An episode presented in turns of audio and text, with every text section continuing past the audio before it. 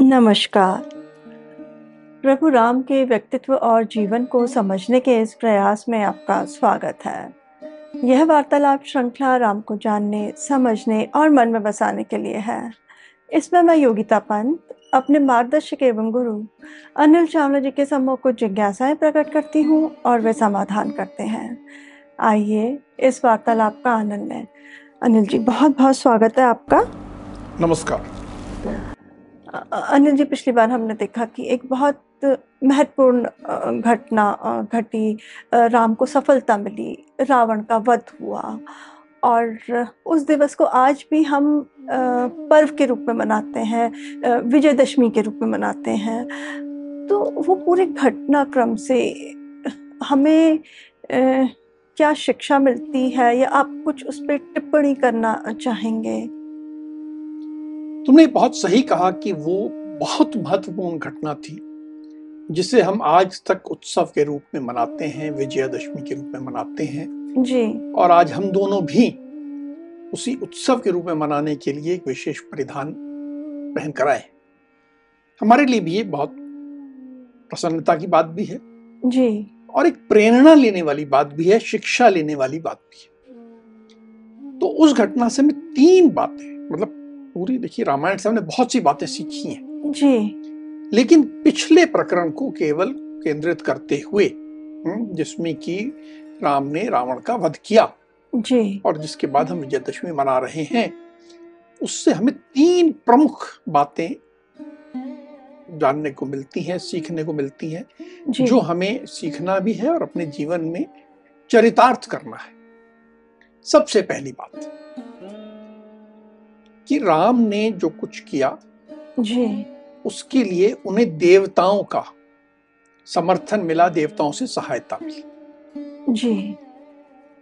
देवताओं ने सहायता क्यों की? वो सहायता क्या मुझे भी मिल सकती है? क्या एक साधारण व्यक्ति को भी मिल सकती है? जी। तो हाँ जो धर्म के पथ पर चल रहा होगा जो देवों के अनुसार काम कर रहा होगा। अब देव कौन है पहले समझ ले। जी। देव पेड़ भी देव है सूर्य देव है जल नदी धरती ये सब देव है ये हमें देते हैं। जी। हमारे माता पिता देव है भाई बहन कुछ मेरे मित्र मुझे प्रेम करने वाले, चाहे कोई भी हो। प्रेमिका, प्रेमी, पत्नी, पति, बेटा, बेटी, सब मुझे कुछ देते हैं। और जो देते हैं, उनके प्रति मैं अपने कर्तव्य का, धर्म का निर्वहन करता रहूँ, धर्म के पथ पर चलता रहूँ। जी। देवों की संस्कृति के अनुरूप कार्य करता रहूँ। यहाँ ये समझना आवश्यक है कि धर्म के पथ पर चलना है। धर्म के गीत नहीं गाने हैं। रोज सुबह उठ के दो घंटे हमने टीवी पर धर्म की चर्चा सुन ली। अच्छी बात है, सुनिए। लेकिन उससे नहीं होगा काम। आपको धर्म के पथ पर चलना होगा। आपको अपने कर्तव्य का निर्वहन करना होगा कर्तव्य का पालन करना होगा। आपका आपके बेटे के प्रति बेटी के प्रति पत्नी के प्रति सबके प्रति जो भी कर्तव्य हैं उनका पालन करते हुए यदि आप धर्म के पथ पर चलते रहोगे जी। किसी से गलत व्यवहार नहीं करोगे अपने मित्र को धोखा नहीं दोगे मित्र के साथ मित्रता निभाओगे यदि ये सब करोगे तो आप कितने भी बड़े संघर्ष में उतर जाएँ ऐसी स्थिति आ जाए कि आप बहुत शक्तिशाली से संघर्ष कर रहे हैं। उसमें भी एक बिंदु ऐसा आ सकता है कि आपको लगे कि अब मैं क्या करूँ? जैसे इवन यहाँ तक कि राम के जीवन में भी जी। जो कर रहे थे उनको लग रहा था मेरे बाण काम नहीं कर रहे हैं। पर उस समय उन्हें मार्गदर्शन मिला सहायता मिली। जी। या युद्ध प्रारंभ होते हुए इंद्र ने स्वयं अपना रथ भेजा। जी। आज के युग में इंद्र रथ तो नहीं भेजते। जी। लेकिन वो कहीं ना कहीं से मदद करते हैं। और हमने अभी तक जो कुछ हमने इतने प्रकरण में राम कथा सुनाई कभी हमने ये नहीं कहा कि मन में विश्वास जागृत करो। लेकिन आज मैं कह रहा हूँ हमें यह विश्वास रखना होगा कि यदि मैं धर्म के पथ पर चल रहा हूँ, अपने कर्तव्यों का निर्वहन कर रहा हूँ तो कठिनतम परिस्थिति में जब मैं अपना पूरा पराक्रम, पूरा परिश्रम, पूरा दम लगा चुका होऊँगा तो मुझे देवी मदद, सहायता उपलब्ध हो जाएगी। देव मेरे को सहायता करे। ये विश्वास हमें अपने मन में जागृत कर सके हम। जी। विजयादशमी पे हर विजयादशमी पे हम ये संकल्प लें कि हमारे मन का ये विश्वास कभी कमज़ोर ना हो। मुझे कई लोग आके बोलते हैं मेरे मित्रों में की अरे ये युग खराब है। इसमें जितने दुष्ट होते हैं ना वही आनंद करते हैं। बड़े भले लोग तो सब दुख झेलते हैं। अब रावण जी। सब आनंद करता था। और एक समय था कि राम कष्ट झेल रहे थे। जी।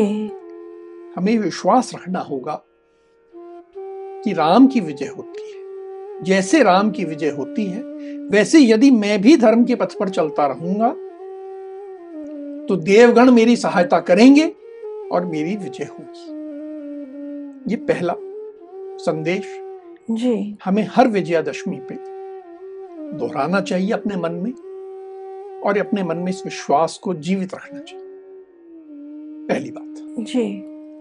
दूसरी बात। राम की इस सफलता के पीछे बहुत बड़ा योगदान ऋषियों का है। जी। यदि ऋषि अस्त्र नहीं देते जी। ऋषियों की योजना नहीं होती तो ये सब नहीं होता। तो ऋषियों का सम्मान करना उनको कुछ देना और उनसे जो ज्ञान मिले वह लेना। जी। अब ये समझना आवश्यक है कि ऋषि का अर्थ क्या है। देखिए ऋषि का अर्थ साधु संत सन्यासी ये सब कुछ नहीं। आजकल हम ये समझते हैं कि जिसने प्रण ले लिया कि मैं सदा अविवाहित रहूँगा और भगवा वस्त्र पहन लिया। उन्होंने कहा आज से मैं सन्यासी बन गया, वो वो व्यक्ति ऋषि नहीं है। जिसने संचार त्याग दिया, वो भी ऋषि नहीं है। ऋषि तो संसार का अंग है, वो संसार को ज्ञान देता है, अध्ययन करता है, वे अस्त्र का निर्माण करता है। वो हमारा टेक्नोलॉजी डेवलप करने वाला व्यक्ति है। तो आज के युग में हम पहले भी कह चुके हमने जब बाल कांड की बात की थी उसको मैंने ऋषि कांड कहा था। जी। और ये समझाया था कि ऋषि आज के युग में वो हर व्यक्ति है जो कि ज्ञान के विकास में लगा हुआ है।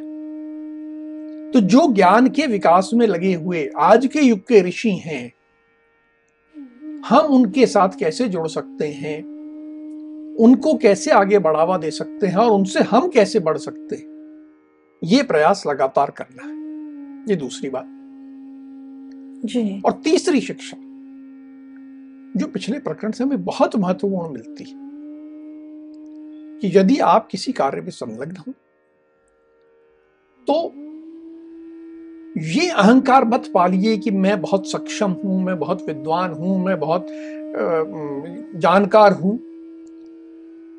जहाँ से भी विचार आए जहाँ से भी कुछ इनपुट मिले जैसे कहें सजेशन मिले इनपुट मिले सुझाव आए उन पे विचार करिए।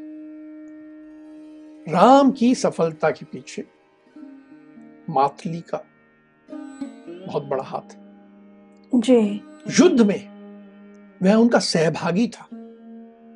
उसने सामने बैठ के बाण झेले। वो सामने बैठ के बाण झेल रहा था इसलिए राम जीते। जी। और राम देखिए मातली से कैसे बात करते हैं।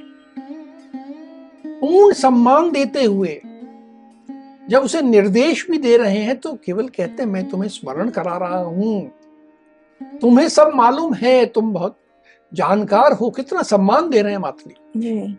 अपमानजनक नहीं। और जब मातली कोई सुझाव देता है तो उसको उतने ही सम्मान पूर्वक ढंग से ग्रहण करते हैं और उसको अपनाते हैं। जी। हमें जीवन में ये सीखना। कई बार मैंने ऐसे लोगों को देखा है जरा ऊँचे पद पे हो जाते हैं। जी। तो अपने माथत लोगों से ऐसे व्यवहार करते हैं जैसे वो इंसान ही ना हो। उसकी बात सुनना तो बहुत दूर की बात है। यह कहीं से भी हमारे धर्म में स्वीकार्य नहीं है। यदि हम विजयादशमी मनाते हैं जी। तो हमें यह भी सीखना होगा कि हमारे साथ कार्य करने वाला हर व्यक्ति सम्माननीय है जी। और उसके हर सुझाव को हर बात को हम सम्मान पूर्वक ढंग से सुने यदि स्वीकार करने योग्य हो तो स्वीकार करें। जी अनिल जी बहुत अच्छी बात बताई आपने। अ, उम्मीद है कि हम सब इसको आत्मसात करने की प्रयास करेंगे। अब जब रावण की मृत्यु हो गई तो वहाँ पे सबके मनोभाव कैसे थे? देखो राम जैसे ही मृत्यु हुई जी। तो अत्यंत प्रसन्न थे। प्रसन्नता होना स्वाभाविक है। जी। हम्म, सब ओर से उनका स्वागत अभिनंदन हो रहा था देव उन पे वर्ष पुष्प वर्षा कर रहे सब उनको हुआ जी। लेकिन उसके कुछ क्षण बाद ही उनके स्वभाव में एकदम परिवर्तन आ गया। कुछ गुमसुम हो गए। जी। गंभीर हो गए कुछ विचारशील हो गए। अब ये क्या उनके मनोभाव थे अगले दो प्रकरण में हम इनको और समझेंगे। जी। कि वो किस से गुजर रहे थे। दूसरा वहाँ पर जो एक आश्चर्यजनक बात हुई जो मनोभाव उभर के आया। जी। कि रावण का भाई विभीषण जो इस पूरी यात्रा में साथ था। जी। सागर के तट से सागर पार करने और युद्ध के हर बिंदु पे वो साथ था। जी। समर्थन दिया युद्ध किया। एक बिंदु आया कि उसने रावण के घोड़ों को मारा भी। जी। युद्ध में भाग भी लिया सब कुछ किया। जी। जैसे ही रावण रथ से नीचे गिरा और उसकी मृत्यु हुई जी। तो विभीषण का एक दूसरा पहलू उभर के आया। उसका जो भाई था उसके अंदर वो जाग उठा और वो धाड़े मार के रोने लगा। वो आया वहाँ धरती पर बैठ गया। रावण के शव के बगल में बैठ गया। विलाप करने लगा कि ये जो विरोधाभास है जी। हम में से हर एक के अंदर होता है। कई बार हम अपने भाई से लड़ लेते हैं लेकिन हम प्यार भी करते हैं उससे। और विभीषण में ये जो प्रेम का स्वरूप था वो अब उभर के आ रहा था। वो बैठा हुआ था विलाप करने लगा भाई को याद करने लगा हा विख्यात पराक्रमी वीर भाई दशानन, हा कुशल नीतिज्ञ। तुम तो सदा बहुमूल्य बिछानों पर सोया करते थे। यहाँ आज इस तरे भूमि मर धूल में क्यों सोए हो? उठो। हा वीरवर, ये क्या हो गया?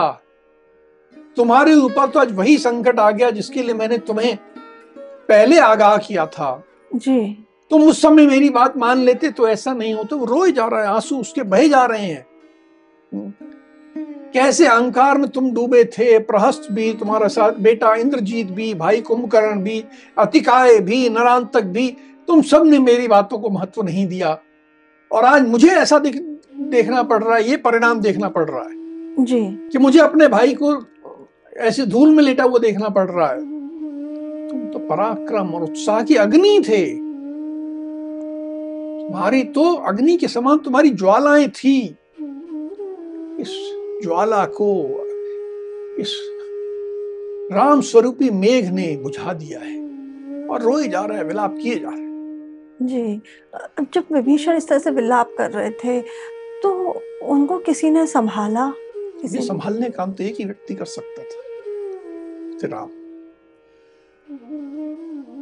अब देखिए राम का दूसरा स्वरूप पूरा मैंने कहा उभर के आ रहा है? जी। अब वो योद्धा नहीं है। जी। अब एक अलग स्वरूप में है। अब वो उन्होंने देखा उन्होंने विभीषण को उठाया। कहा हे विभीषण तुम्हारा भाई असमर्थ होकर नहीं मारा गया है। इसने प्रचंड परा- पराक्रम प्रकट किया है। जी। ये रणभूमि में धराशायी हुआ है। तो महावीर है। युद्ध वीर युद्ध भूमि में मारे जाने वाले वीरों के लिए ऐसे शोक नहीं करते तुम्हें ये शोभा नहीं देता कि तुम इस प्रकार शोभ शोक करो।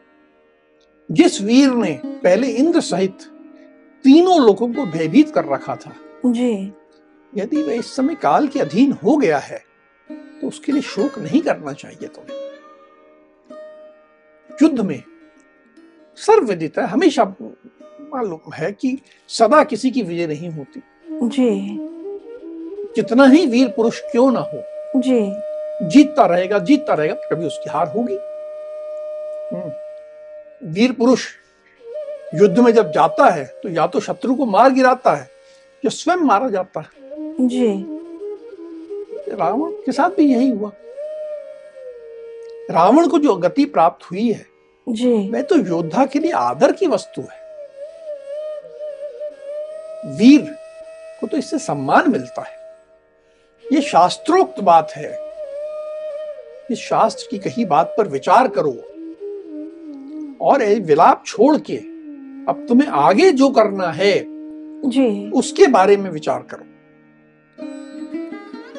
जी। जब राम जी ने इतने मधुरता से इतनी शालीनता से विभीषण को सांत्वना दी तो फिर विभीषण ने क्या कहा क्या किया? विभीषण शांत हुआ।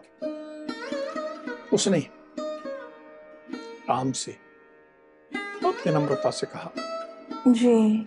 हे भगवान ये रावण अग्निहोत्री था। महातपस्वी था। जी। यज्ञ आदि कार्य में बहुत कर्मठ रहता था। ये सब करता था हम्म? जी।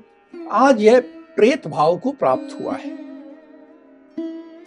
मैं अब आपकी कृपा से हम्म, इन इसका अंतिम संस्कार हम्म, या प्रेत कार्य करना चाहता हूँ। जी।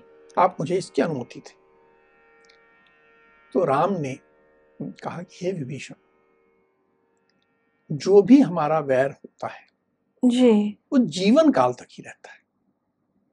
जीवन समाप्त हो गया वैर समाप्त हो गया। मरने के बाद वैर का अंत हो जाता है। एक बहुत महत्वपूर्ण बात कही है जी। कि जो भी वैर रखना जीते जी है। अब वो मर गया अब हमारा प्रयोजन सिद्ध हो गया। हमें अधर्म का अंत करना था हमने कर दिया। जी। अब इसके बाद कोई वैर नहीं है। तुम इसका अंतिम संस्कार करो। जी। इस समय जैसे ये तुम्हारे लिए स्नेह का पात्र है जी। वैसे मेरे भी स्नेह के योग्य है। देखिए कुछ क्षण पहले जी। से इतना भयंकर युद्ध किया उसके बारे में ऐसे मधुर शब्द। ये राम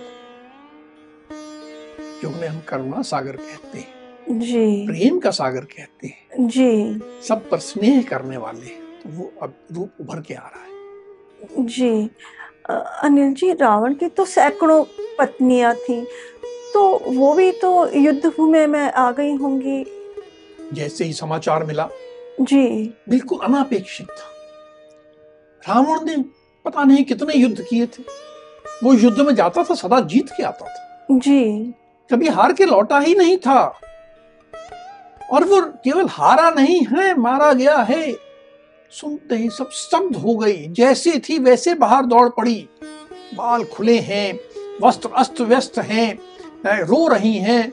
हम्म, कोई तो रोते हुए धूल में लौट रही हैं। लोग रोक रहे हैं कि भाई ऐसे मत लौटो। संभालने की कोशिश कर रहे हैं पर वो संभल नहीं रही। ये सैकड़ों स्त्रियाँ रोती बिलखती धूल में लौटती गिरती पड़ती। युद्ध भूमि में आ गई। अब युद्ध भूमि सब और लाशें बिखरी हुई है। जी। है कहीं पर सिर कटा हुआ पड़ा है कहीं पे नीचे कहीं सकबंध पड़ा हुआ है। ऐसा है सब तरफ़ रक्त से कीचड़ हो गया है। उसमें ये स्त्रियाँ नंगे पाँव चली आ रही और आके रावण से लिपट रही है। कोई आलिंगन कर रही है कोई उसके पैर को पकड़ रही है कोई उसके सिर को अपनी गोद में रख के रो रही है कोई उसकी छाती पे सिर रख के रो रही है ऐसे हर तरफ़। चीतकार रोने का वातावरण विलाप कोई बगल में बैठी आँसू बहा रही है ज़ोर ज़ोर से बस विलाप हो रहा है अपने ढंग से हर स्त्री। जी। रावण को याद कर रही है अपनी यादें चिल्ला चिल्ला के बोल रही कि तो ऐसे थे उस दिन ऐसा किया वैसा किया।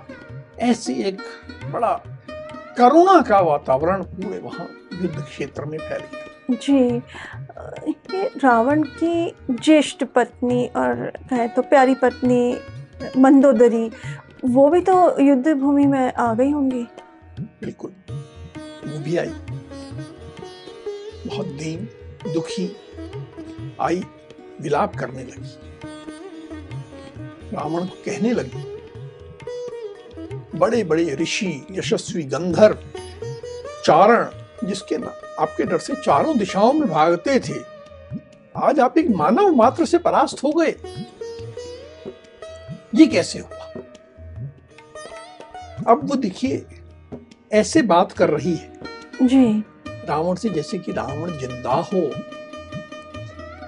एक एक बात करते हुए जी। उससे प्रश्न पूछ रही है।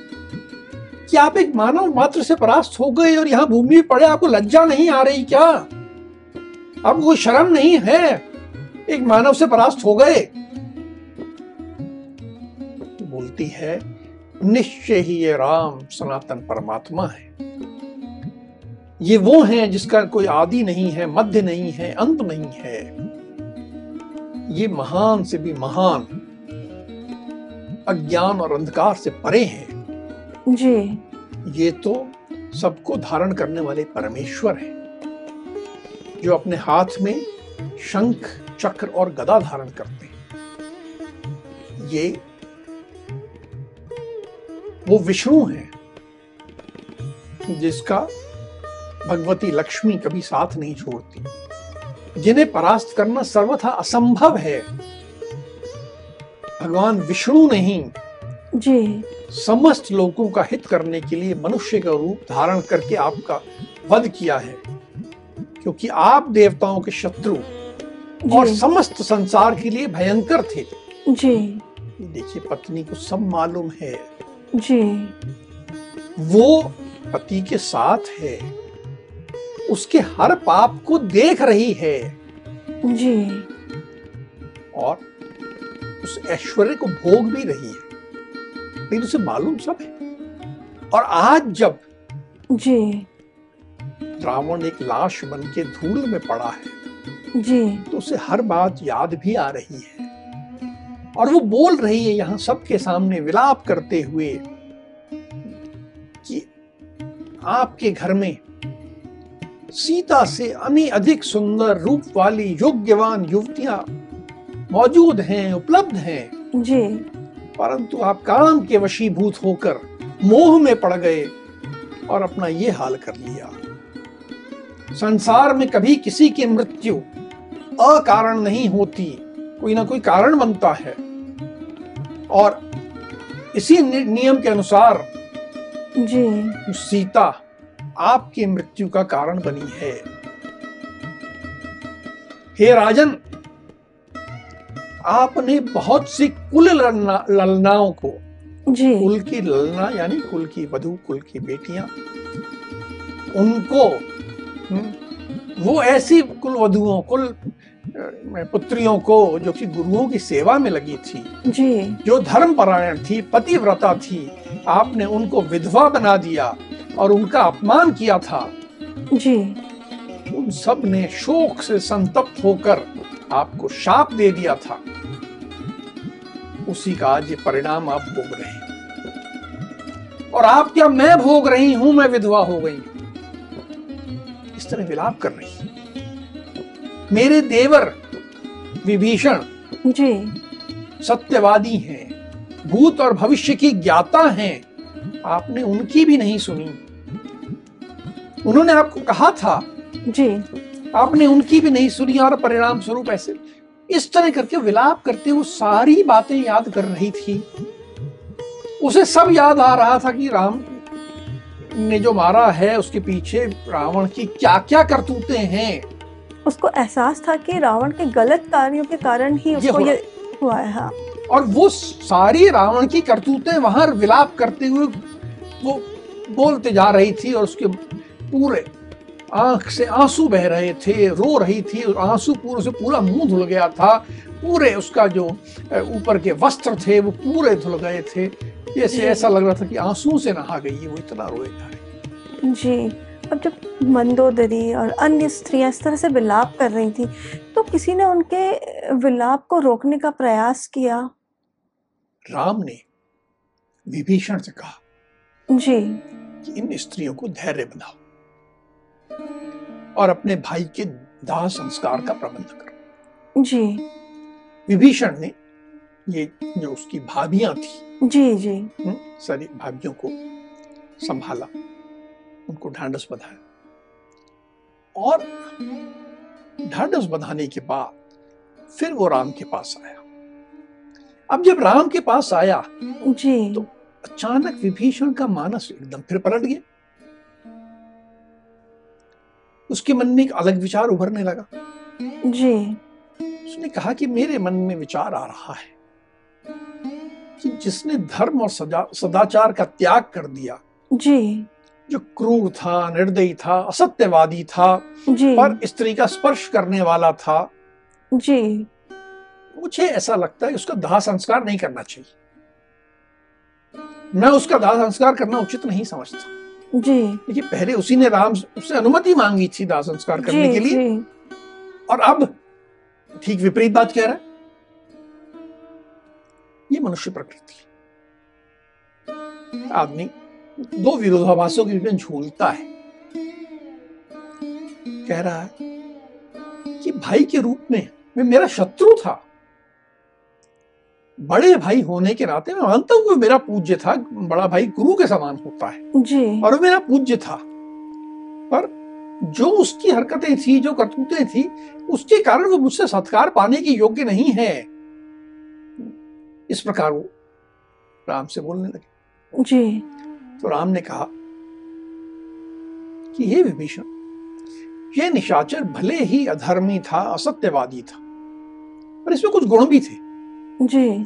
संग्राम में यह सदा तेजस्वी था बलवान था शूरवीर था। तो बुराइयाँ भी थी गुण भी थे। जी। और सबसे बड़ी बात ये कि वैर जो है मरने तक ही रहता है। अब हमारा जो प्रयोजन था सिद्ध हो चुका है। जी। अब इस समय कोई वैर नहीं। इस समय जैसे ये तुम्हारा भाई है जैसे मेरा भी भाई है। अब देखिए राम ने कितनी बड़ी बात कही। जी। कि विभीषण मित्र है। जी। तो मित्र का भाई भी मेरा भाई। तो जैसे तुम्हारा भाई है वैसे मेरा भी भाई है। जी। इसलिए तुम दाह संस्कार करो। जो भी धर्म के ज्ञाता हैं उनके अनुसार रावण तुम्हारी तरफ़ से तुम्हारे ओर से शीघ्र ही दाह संस्कार पाने के योग्य है। जी। धर्म यही कहता है और ऐसा करने से ही तुम यश के भागी होगे। तो मेरा तुमसे यही कहना है कि तुम दाह संस्कार शीघ्र शीघ्र करो। तो फिर क्या विभीषण ने रावण के दाह संस्कार का प्रबंधन किया? बिल्कुल। अब उसके मन में कोई शंका नहीं थी। जी। विभीषण लंकापुरी में गए। अब देखिए कोई पुत्र तो बचा नहीं था रावण का। जी जी। परिवार सारा मारा गया था मंत्री सारे मारे गए थे। जी। केवल उनके नाना जो माल्यवान थे जी। हमने उनका उल्लेख आया था जी जी। उनको साथ लिया सब जो भी दाह संस्कार करने की सामग्री थी सब एकत्र की और विधिवत उनके कुल की परंपराओं के अनुसार दाह संस्कार किया। अच्छा दाह संस्कार के बाद फिर राम ने क्या किया? युद्ध समाप्त हो गया था दाह संस्कार हो गया था। जी। राम ने जो इंद्र के दिए हुए धनुष बाण विशाल कवच वो सब त्याग थे। जी। वो त्याग दिए। हम्म, दे दिए वापस। हम्म, और उसके अलावा उन्होंने जो भी युद्ध के भाव थे जी। जिसमें रोष था हम्म, जी। जोश था क्रोध था जी। वो सब त्याग दिया। और पूरी तरह शांत हो गए। शांत होने के बाद जो सारथी मालती आया अ, मातली आया था मातली ने अब राम के पास आके प्रस्थान की आज्ञा मांगी। जी। राम ने उनका बहुत सम्मान किया और उन्हें विदा किया कि अब आप जाइए। जी। मातली के जाने के बाद आकाश में सब देखने के लिए सब देवता दानव गंधर्व ऋषि सब आए हुए थे। जी। सब प्रस्थान करके चले गए। कि सबके जाने के बाद राम ने सुग्रीव को गले से लगाया। जी। उनका सम्मान किया। क्योंकि इसके जो आधार थे जी। सुग्रीव थे। राजा थे वानर सेना की पूरी जी। पूरी वानर सेना उनकी थी। जी। तो उनका सम्मान किया। फिर उन्होंने लक्ष्मण की ओर दृष्टि डाली। लक्ष्मण आए और उन्होंने राम के चरणों में प्रणाम किया। राम विजयी हुए थे उनका अभिनंदन कर रहे थे। राम ने उन्हें भी गले से लगाया। जी। फिर उसके बाद जितने वानर यूथपति थे सबने राम का अभिनंदन किया सम्मान किया। जी। ये सब होने के बाद फिर राम ने लक्ष्मण से कहा कि हे सौम्य अब तुम लंका में जाकर जी। इन विभीषण का राज्याभिषेक करो। जी। मेरी बड़ी इच्छा है कि मैं रावण के छोटे भाई विभीषण को जी। लंका के राज सिंहासन पर अभिषिक्त देखूँ। जी। लक्ष्मण ने आज्ञा का पालन किया सारे वानरपतियों को लिया जी। और लंका में गए। राम नहीं गए। जी। क्योंकि वो वनवास वनवास में थे। जी। वो नगर में नहीं जाएँगे। जी। तो वहीं रुके और ये लोग गए। विभीषण को राज सिंहासन पर बैठाया। जी। जो जल सागर से ले गए थे बाकी स्थानों से जल से उनका अभिषेक किया जी। और इस प्रकार उनका उनको लंका के राजपथ पे सुशोभित किया। जी। अब विभीषण का राज्याभिषेक हो गया। तो उन्होंने सर्वप्रथम क्या किया? देखिए विभीषण जब राजा बन गए लंका के जी। तो जितने नगरवासी थे जी। वे भी अभिनंदन करने आए अपने नए राजा का। जी। तो कोई दही कोई अक्षत कोई मिठाई कोई फूल सब लेके आए। जी। और जिससे उन्होंने अपने नए राजा विभीषण का अभिनंदन किया। जी। ये जितनी मांगलिक मंगल जनक वस्तुएँ थी जी। सब एकत्र की और आके राम को समर्पित की। क्योंकि जो पद मिला था वो राम की कृपा से मिला था। जी जी। हम्म, तो राम को और लक्ष्मण को भेंट दी। जी। वैसे हमने देखा कि राम स्वीकार नहीं करते जी। कुछ भी मिला नहीं। पर यहाँ उन्होंने विभीषण की प्रसन्नता के लिए स्वीकार कर लिया। जी। और कि हाँ हम स्वीकार करते हैं। तो ये जिसे हम कह सकते हैं आपकी भाषा में टोकन था। एक प्रतीक था कि हम सम्मान का इसको स्वीकार किया। ये होने के बाद फिर राम ने पास खड़े पवन पुत्र हनुमान से कहा जी। कि तुम इन महाराज विभीषण की आज्ञा लो। और लंका नगरी में प्रवेश करो। जी। और वहाँ जाके मिथिलेश कुमारी सीता से उनका कुशल समाचार पूछो। आप देखिए ऐसे चले मत जाना। ये महाराज बैठे इनसे अनुमति लेना। जी। हम्म, कैसा एक व्यवस्था का पालन कर रहे हैं। जी। विभीषण रोकने वाला नहीं है। जी लेकिन जी, अब ये राजा बन गया है। जी। चाहे इन्हीं लोगों ने राजा बनाया है। जी जी। लेकिन अब उसकी अनुमति के बिना उसके राज्य में नहीं जाना। जी। ये है राम। इनसे पूछो और फिर जाओ और फिर उनका कुशल समाचार पूछो। और साथ ही जी। विदय कुमारी से सुग्रीव लक्ष्मण सहित मेरा कुशल समाचार देना कि हम सब सकुशल हैं। जी। और वैदेही को ये समाचार भी सुना देना। जी। कि रावण युद्ध में मारा गया है। और ये सब बताने के बाद जी। उनका जो संदेश हो जी। मेरे लिए जी वो लेकर लौट आना। ये राम ने निर्देश दिया जी अनिल जी मुझे एक बात समझ में नहीं आ रही कि राम अ, सीता को लेने स्वयं क्यों नहीं गए? उन्होंने पवन पुत्र हनुमान को क्यों आदेश दिया कि वो जाए और अब ऐसे ऐसे संदेश पहुँचाए और वहाँ से सीता का संदेश लेके आए? ऐसा क्यों किया उन्होंने? देखो दो तीन बातें बड़ी महत्वपूर्ण है। जी। पहली बात तो ये कि अभी भी राम हमने देखा कि उन्होंने नगर में प्रवेश नहीं किया था। जी। विभीषण के राज्याभिषेक के लिए भी राम नहीं गए थे। जी। पहली बात ये। जी।